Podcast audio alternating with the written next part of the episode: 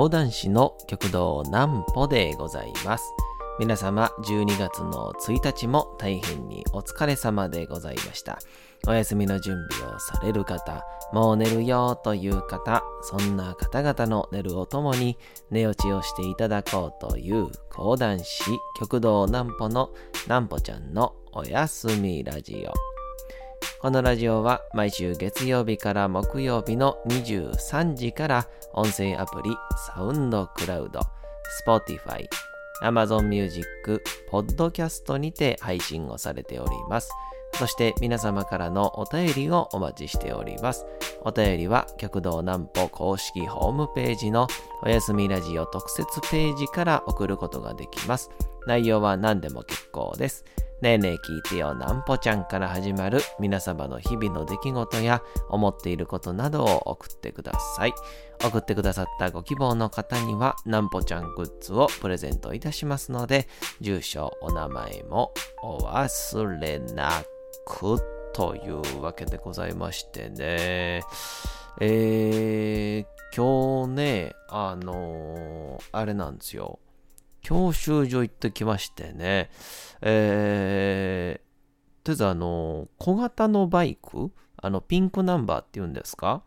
あれ、めちゃくちゃ便利そうやなと思って、で、なんていうんですかね、あの、チャリンコなんですけど、いつも。で、まあ、ちょっと遠くなると、えー、自転車なんですけど、でもなんかこう、うチャリンコだと大体そうやな。40分から50分かかる位置になると、ちょっとしんどくなるなっていうので、なんかそこに向けて、まあなんかひょろっと行けるように、まあ雨の日はね、さすがにきついと思うんですけど、ちょろっと行けるように、ちょっと、えー、小型バイクを乗ろうかなと思いまして、で、原付と変わんないんですよね。あの、免許は別として、あの、例えばそういう保険であったり、いろいろあんま変わんないんで、あ、それやったらええかなと思って、えー、ということでね、今日はちょっとその教習所の、今日はだから入校プラス、えー、あれですよ、えー、適正検査っていうんですか？みたいなやつちょっと受けてきたんでね、えー、その話もしようかななんて思ったりするんですけど、まずは今日のね、え、いつも通りのやついきたいと思います。なんぽちゃんの、明日何の日？ですかね。うん、今日じゃなくて明日なんですね。うん。さあ、えー、一つ行きましょう。これね、これもすごいっすよ。僕の一番、一番テンション上がりました、これ。ビフィズス菌が公表されるということでね、えー、1899年の12月の2日、えー、小児科医だったアンリ・ティシェ医師がパリの生物学会でビフィズス菌の発見を発表しました。えビフィズス菌とは乳酸菌の一種で人の腸内に適した善玉菌の代表格とされております。ということで、そう、このビフィズス菌ね、えもう私の大好きなビフィズス菌でございますからね。えー、これなんでかっていうと僕はもうあれですから、あのー、もう何年や、えー、4年を超えるあのヤクルト愛用者ですからね。えー、もう毎週月曜日に僕の家のヤクルトボックスにヤクルトが配達されて、それもあのヤクルト400ですからね。もうそれを飲んでからというものの、いわゆる何て言うんですか、2日以上、例えばなんか鼻水が止まらんとか、えー、熱が出てだるいとか、あとそういう系のね、風邪は一切ひいてないですね。いやー、これすごいですね。もうヤクルトの免疫ですよ。ああ、ちょっとこの話、すごい長いことしたい。もう、大体この僕がそうヤクルト飲んでて、どういう風な効能があって、みたいな話を、えー、させていただきますとですね、大体聞いた本人は、えー、必ず、えー、ヤクルト買うてますから。あの、本当に僕あのヤクルトさんから、なんかもうちょっとマージンもらってもいいんちゃうかっていうぐらいヤクルト400ルフしてるんですよ。で、これ、ヤクルト400っていうのが、えー、いわゆる、えー、200か。ヤクルト200が、えー、市販で売ってるやつなんですけど、この400っていうのが、まあ、いわゆるビフィズス菌が400万個入ってますって意味なんですけど、この400万、400万入ってる、えー、ヤクルトのビフィズス菌が入ってるヤクルト400は、えー、これヤクルトレディしかからしか買えないんですよね。で、これになぜ、えー、ヤクルトレディからしか買えないかっていうのはちょっといろんなね、えー、裏のお話があるんですけど、それは、えー、今しないでおきます。聞きたいという方はね、え直接聞きに来てください、えもしくはヤクルトレディさんに聞いてください。えーそんなわけで今度はいいじゃないですかね。こういうね、こういう記念日って一番素敵ですよね。でもね、今日もね、あんまね、いわゆる、えー、明日ですか、明日、えー、あんまりなんかこう、これといったね、語呂合わせないんですよね。その 語呂合わせを探しに行ってるんですよね、最近ね。えーえー、奴隷制度廃止国際デーでございます。えー、国際デーの一つ、1949年のこの日、国連総会で人身売買及び他人の売春からの搾取の禁止に関する条約が採択された。これすごくないですか？この奴隷に関する、なんて言うんでしょう、その、条例ができたのが、もうまだこの20世紀に入っててからって20、ほぼ20世紀の半分ですよ。それが終わるまで、この人身売買及び他人の売春からの搾取を禁止って、がなかったんやって思うと、いや、本当にこう、何て言うか、こう僕たちの日々感じてる文明というか文化みたいなものって未だにこうそんなに歴史浅いんだなってのをね改めて感じますよね、えー、非常にこれはもうね大事にしないと、いけない日だなと改めて、思いました、えもう一つ原子炉の日1942年のこの日、アメリカのシカゴ大学に設置された実験用小型原子炉でウランの核分裂の持続的な連鎖反応に成功をした。指導に当たったのはイタリアから亡命した物理学者フェルミで、えー、原爆開発のマンハッタン計画にも参加したということで。まあこの3年後にですね、えー、いわゆる原子爆弾が投下されるわけですから、うん、なんとも言えないこう人間のね、えー、歴史というのをこう感じさせる今日の12月2日でございましたけども、なんかこういう感じもいけるんすね。いいじゃないですか。だいぶ、えー、成長したんじゃないでしょうかね。えー、そんなわけでね、今日ちょっとあの、教習所行ってきまして、で、まあまあ、あのさっきも言ったように、あの小型のバイク、ピンクナンバーですね。えー、原付と何が違うかって言ったら、原付ってのは、えっ、ー、と、50cc 未満なんで、49.9cc までなんですよね。このいわゆるエンジンの大きさが 49C、49.9cc までなんですけど、これが小型になると、えっ、ー、と、変わるのが、えっ、ー、と、まず、エンジンの大きさが125以下になるんですよね。125cc まで OK ですよっていう風になって、で、プラス、まあ、その分少し大きさ、大きくなって、えー、あれですよね、えー、後ろのナンバープレートが白色から、えっ、ー、と、これが、えー、一応、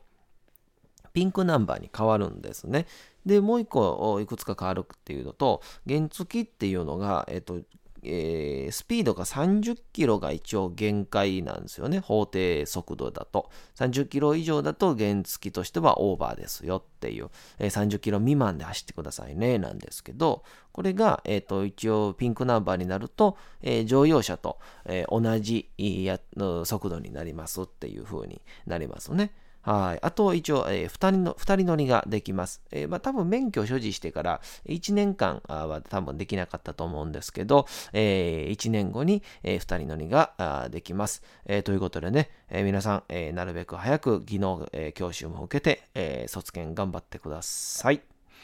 ていう感じの っていう感じの、えー、講習をね、初回講習をね、入講式やってきたんですけど、で、その、このね、どっちから話した方がいいんかな？これね、どっちから話、とりあえず、あの、まあ、こっちから。えっと、適性検査っていうのがあって、で、これ適性検査って何かっていうと、あの、あなたがどういう人かみたいなものを、ちょっとなんか調べますみたいな。いわゆるなんかまあ心理テストのめっちゃ難しいバージョンというか心理検査みたいな、なんかこう、H っていう字をもうひたすらタタタタタタっていっぱい書かされたりとか、えー、いろんな質問に対してはいかいいえで答えたりとかっていうので、あなたはちょっとこうイライラしやすい人ですよとか、えー、注意を受けるのが下手というかは苦手なタイプですねとか、そういうやつをへがる、調べる適性検査なんですけど、でね、その、なんかこう、即座に判断をして、例えば、えー、この三角とか四角とかいろいろあるんですけど、それは上のサンプル、例題にね、例にある四角三角とか丸とかと同じであればそこに丸をつけていってくださいとか。まあこれなんかなんて言うんでしょう。まあなんか頭のこう整理のスピードみたいなのこうわかるんかなと思ったりするじゃないですか。で、あとは何でしょうね。あのあとは、まあ他で言うと、さっき言った H のスピードとか、えー、あと計算式ですね。掛け算とか引き算とか割り算とかいろいろこうやりなさいって言われるんですよ。そんなんはなんかなんとはなく、うなんかこういうスピードとかをなんか測るもんなんかな、みたいな思うんですけど、一応あの、一番最初と最後に、えー、あるのが、あの、ひたすら質問をされるんですよ。えー、あなたは、えー、人と喋るのが苦手ですか？はい、いいえ、該当しない。みたいなね、どっちでもないみたいなやつとか、あとは、えー、何でしょうね、えー、友人から責められると気持ちがすぐに変わってしまう。はい、いいえ、どちらでもないとかね、こうあとは何でしょうね、えー、人からえー、人と交流することを自分自身は好きなタイプだと思う。はい、いいえ、どちらでもない。みたいな感じの。ね、なるんですけど、なんかあのー、なんかね、これね、どっちが狙いなんか僕はわからないんですけど、そんな感じのこう心理テストみたいな感じになるんですけど、たまに、もうたまにですよ、えー、普通のさっきみたいな質問があって、突然、法律は全ての人に平等だと思う。はい。いいえ、どちらでもないってなるんですよ、その。で、また、トトトトトンって今みたいな普通の質問、普通の質問が来て、急に、えー、人々にとって法律というものは守られる存在である。はい。いいえ、どちらでもないっていう、なんかその、その、なんか狙ってたかのように、なんか法律に関する全然違うトーンの質問飛んでくるんですよ。なんて言うんですかね、その、これね、狙いはどっちなんやろうと思って、あの、一つは、それも普通の質問だとして、えー、淡々とね、いわゆる淡々と進めていく、えー、質問なのかなと。うん、他の、他の質問と別に遜色もないし、えー、同じジャンルというかね、その人の内容がわかるみたいな、法律大事だと思ってんねんなとか、ってなんですけど、もう僕多分ね、もう一個の方の可能性だと思ってて、これ何かっていうと、結構ね、いいスピードで進んでいくんですよ。だから、あの、すごい適当に答えさせていく中で、法律にか、だってこの法律ってね、条例とかって言ったら一番大事なわけじゃないですか。このバ車とかバイクとかにおいて。これ守らへんかったら成立しないわけですから。っていう中で、いや結構いいスピードで適当な答えても変わらんやろっていうような質問をタンタンタンタンと入れることによって適当に答えさせていわゆる本心というかね考えてもう思った直感で答えさせるようにしといて法律の質問に答えさせるみたいな。僕ね絶対これやと思うんですよ。だから、こうトトトトトンって普通にもう適当にパッパッパッパッパッパッって丸とか家とかつけといて、そこで急に法律は大事であるって言われて、いつも大事じゃないと思ってると思う人は多分家にスッとしちゃうみたいな、おそらくそれのね、狙いなんちゃうかなと思って、だから僕ちょっとこの狙いがね、もうね、2発目ぐらいって僕はね、もうね、ピンときたんですよ。あ、そういうことかと。うん、そういうスピードに慣れさせていって僕の本心を引き出すつもりやなっていうね。ああ、わかったわかった。その手には乗らんぞと思って、めちゃくちゃ慎重に答えていったら、4問ぐらい置いていかれたんですよ。あれ気づいたら僕置いていかれるぞと思って。あまりにもどんどん進んでいくもんですから。えだから皆さんね、あのぜひ適正検査をね、えー、受けるときはあの気をつけていただきたいと思いますけど。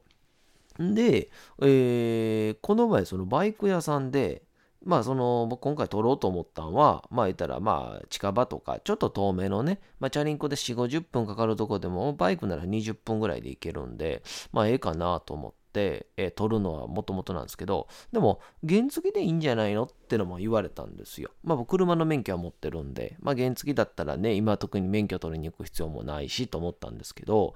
えっ、ー、と、まあ原付がね、こうさっき言った、えー、30キロとはまた別で、2段階右折しないといけないんですよね。3車線以上の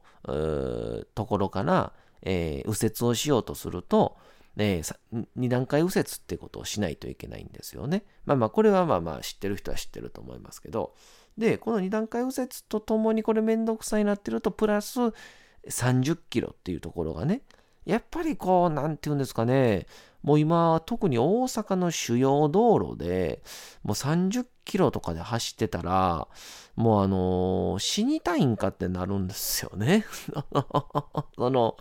ビュンビュン車は追い抜いていくわけですから、まあ、あの、特にね、太いあの、大きめの主要道路となると、車でも50キロぐらいの制限速度とかなりますから、まあ言ったら原付がちょっとでもなんか右にはみ出てきたら危ないんですよね。うん、その上2段階右折とかせなあかんくなると巻き込まれる可能性が出てくるので、で、まあ何よりも、あの、警察のね、えー、まあまあこれは本当かどうかわかんないですよ。本当かどうかわかんないけど、いわゆるあの、罰金をね、罰金をこうなるべく現地から取ろうぜ、みたいな。いや、わかんないですよ。噂ですね。噂で、なんかそういうこと聞くじゃないですか。ちょっとやっぱ原付は狙われやすいみたいな。っていうのを普通にこの前警察の人言うてたんで なんかね、追いかけなく、追いかけたくなっちゃうんだよ って言われて、その、まあまあまあ、言うてね、あの、大きい道路で原付ってやっぱりどうしても気緩めがちというか、まして慣れてくるとね、えー、雑な運転しがちですから、っていうので、まあ注意喚起のためもあってね、えー、追いかけてくれてるとは思うんですけど、で、この、さっき言ったその30キロって言うたらもう今の時代には合わないんですよね。いや、もともとなんで30キロやねんと思うんですけど、で、これバイク屋さんにこの前、えー、だいぶ前ですけど、なんかちょっと修理の時に、まあ当時まだ原付で僕乗ってたんで、原付、なんでこれ30キロなんですかねとかって言ってたら、なんとこれ、多分ね、皆さん知らん人多いと思うんですけど、あの、原付の30キロという速度が条例というか法定速度に認められた、規定された、決められたのって、なんと、あの東京のですね、甲州街道がね、あの、わかりますかね、東京のすごいど真ん中を走ってる甲州街道ってあるんですけど、あの甲州街道がまだえ砂利道やった時代のに決められたんですって。え、マジで？と思って。あ、それはまあまあまあ、当時のあんな砂利道の時代の30キロって言うたら、まあ、車もそのぐらいのスピードやわなっていうので、まあ、だからそれはまあしゃあないかと思うわけで、で、おそらくそこから更新をされてないらしいんですよね。うん、だから、えー、まあ、次第におそらくこういう感じの意見が多くなってるので、まあまあ、一説にはですね、えー、まあ、そのうちこう小型のピンクナンバー、が、えっ、ー、と、なんえー、一応その車のね、免許でも運転できる、いわゆる原付と同じくらいの扱いになって、で、まあ、30キロ、40キロぐらいが、まあ、だ、限界の 50cc 以下のいわゆる原付っていうのが、まあ、どんどんどんどんいわゆる生産中止になっていく廃盤になっていくんじゃないかみたいな、まあ、その説が結構有効らしいですけどね。で特に今回コロナ禍になって、えー、その電車に乗るのが少し怖いから、えー、バイクで行こうと。で、今みたいな僕の喋ったような段階で、まあ、原付よりかは、まあ、小型の方がいいんじゃないかな、みたいな感じで、えー、小型のピンクナンバーを選ぶ、また新たに免許を取ろうみたいな人が、まあ、増えてるみたいなんでね、えー、ぜひとも皆さん、もしあの興味とかがあればですね、えー、原付とか、えー、バイク調べていただいて、まあ、あの、結構ね、えー、移動費の節約にもなったりいたしますから、えー、してみてはいかがでございましょうか。さあ、それでは、あお次は先ほどのその明治時代のお話に行きたいと思います。お次のコーナー行きましょう。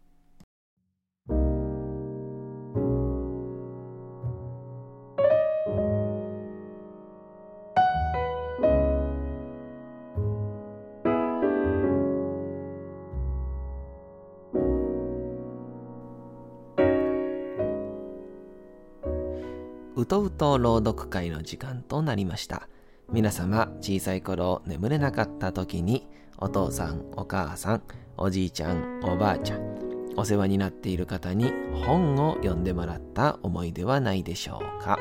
なかなか眠れないという方のお力に寝落ちをしていただければと、毎日美しい日本語の響きで綴られた様々な物語、小説をお届けしております。えー、さて、連日お読みしておりますのが、江戸川乱歩の D 坂の殺人事件でございますね。えー、さあ、この主人公、名前はない主人公と、えー、名探偵の明智小五郎、まだちょっとね、名探偵の顔は出しておりませんが、まあ、その二人がいろいろと、え、話し始めたそこら辺のところから本日も始まりでございます。それではお楽しみください。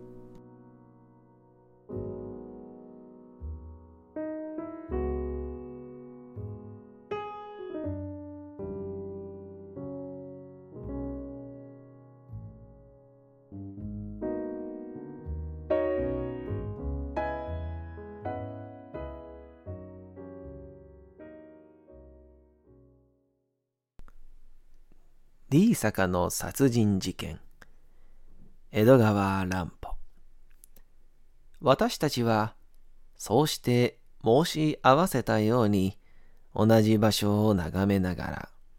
いろいろの無駄話を取り交わした。その時私たちの間にどんな話題が話されたか今ではもう忘れてもいるしそれにこの物語にはあまり関係ないことだから略するけれども、それが犯罪や探偵に関したものであったのは確かだ。試みに見本を一つ取り出してみると、絶対に発見されない犯罪というのは可能でしょうか。僕は随分可能性があると思うんですがね。例えば、谷崎潤一郎の途上ですね。ああした犯罪はまず発見されることはありませんよ。もっとも、あの小説では探偵が発見したことになってますけれども、あれは作者の素晴らしい想像力が作り出したことですからねと、明智が言う。いや、僕はそう思いませんよ。実際問題としてならともかく理論的に言って探偵のできない犯罪なんてありませんよ。ただ、現在の警察に途上に出てくるような偉い探偵がいないだけですよと、私。ざっとこういった風なのだが、ある瞬間、二人は言い合わせたように黙り込んでしまった。さっきから話しながらも、目をそらさないでいた向こうの古本屋に、ある面白い事件が発生していたのだ。君も気づいているようですね。と私がつぶやくと、彼は即座に答えた。本泥棒でしょう。どうも変ですね。僕もここへ入ってきた時から見ていたんですよ。これで4人目ですね。君が来てからまだ30分にもなりませんが、30分に4人も少しおかしいですね。僕は君の来る前からあそこを見ていたんですよ。一時間ほど前にね、あの障子があるでしょう。あれの格子のようになったところが閉まるのを見たんですが、それからずっと注意していたのです。家の人が出て行ったのじゃないですか？それがあの障子は一度も開かなかったのですよ。出て行ったとすれば裏口からでしょうが、30分も人がいないなんて確かに変ですよ。どうです？行ってみようじゃありませんか。さて、本日もお送りしてきましたなんぽちゃんのおやすみラジオ。改めてにはなりますが、このラジオは毎週月曜日から木曜日の23時から音声アプリサウンドクラウド、Spotify、Amazon Music、Podcast にて配信されております。また、金曜日24時からは、極道南歩の YouTube チャンネルにて、おやすみラジオとは打って変わって、南歩ちゃんの夜更かししちゃっていいじゃないと題したライブ生配信を行っております。チャット機能などのコメントもいただきながらの生配信ですので、ぜひともお越しください。そして皆様からのお便りをお待ちしております。お便りは極道南歩公式ホームページのおやすみラジオ特設ページから送ることができます。内容は何でも結構です。ねえねえ聞いてよなんぽちゃんから始まる皆様の日々の出来事や思っていることなどを送ってください。ご希望の方にはなんぽちゃんグッズをプレゼントいたしますので、住所、お名前もお忘れなく。お休み配信、YouTube ともどもにチャンネル登録よろしくお願いいたします。というわけでございまして、皆様12月の1日も大変にお疲れ様でございました。明日も皆さん、街のどこかでともどもに頑張って、夜にまたお会いをいたしましょう。なんぽちゃんのおやすみラジオでございました。それでは皆さん、おやすみなさい。すやすやすやーん。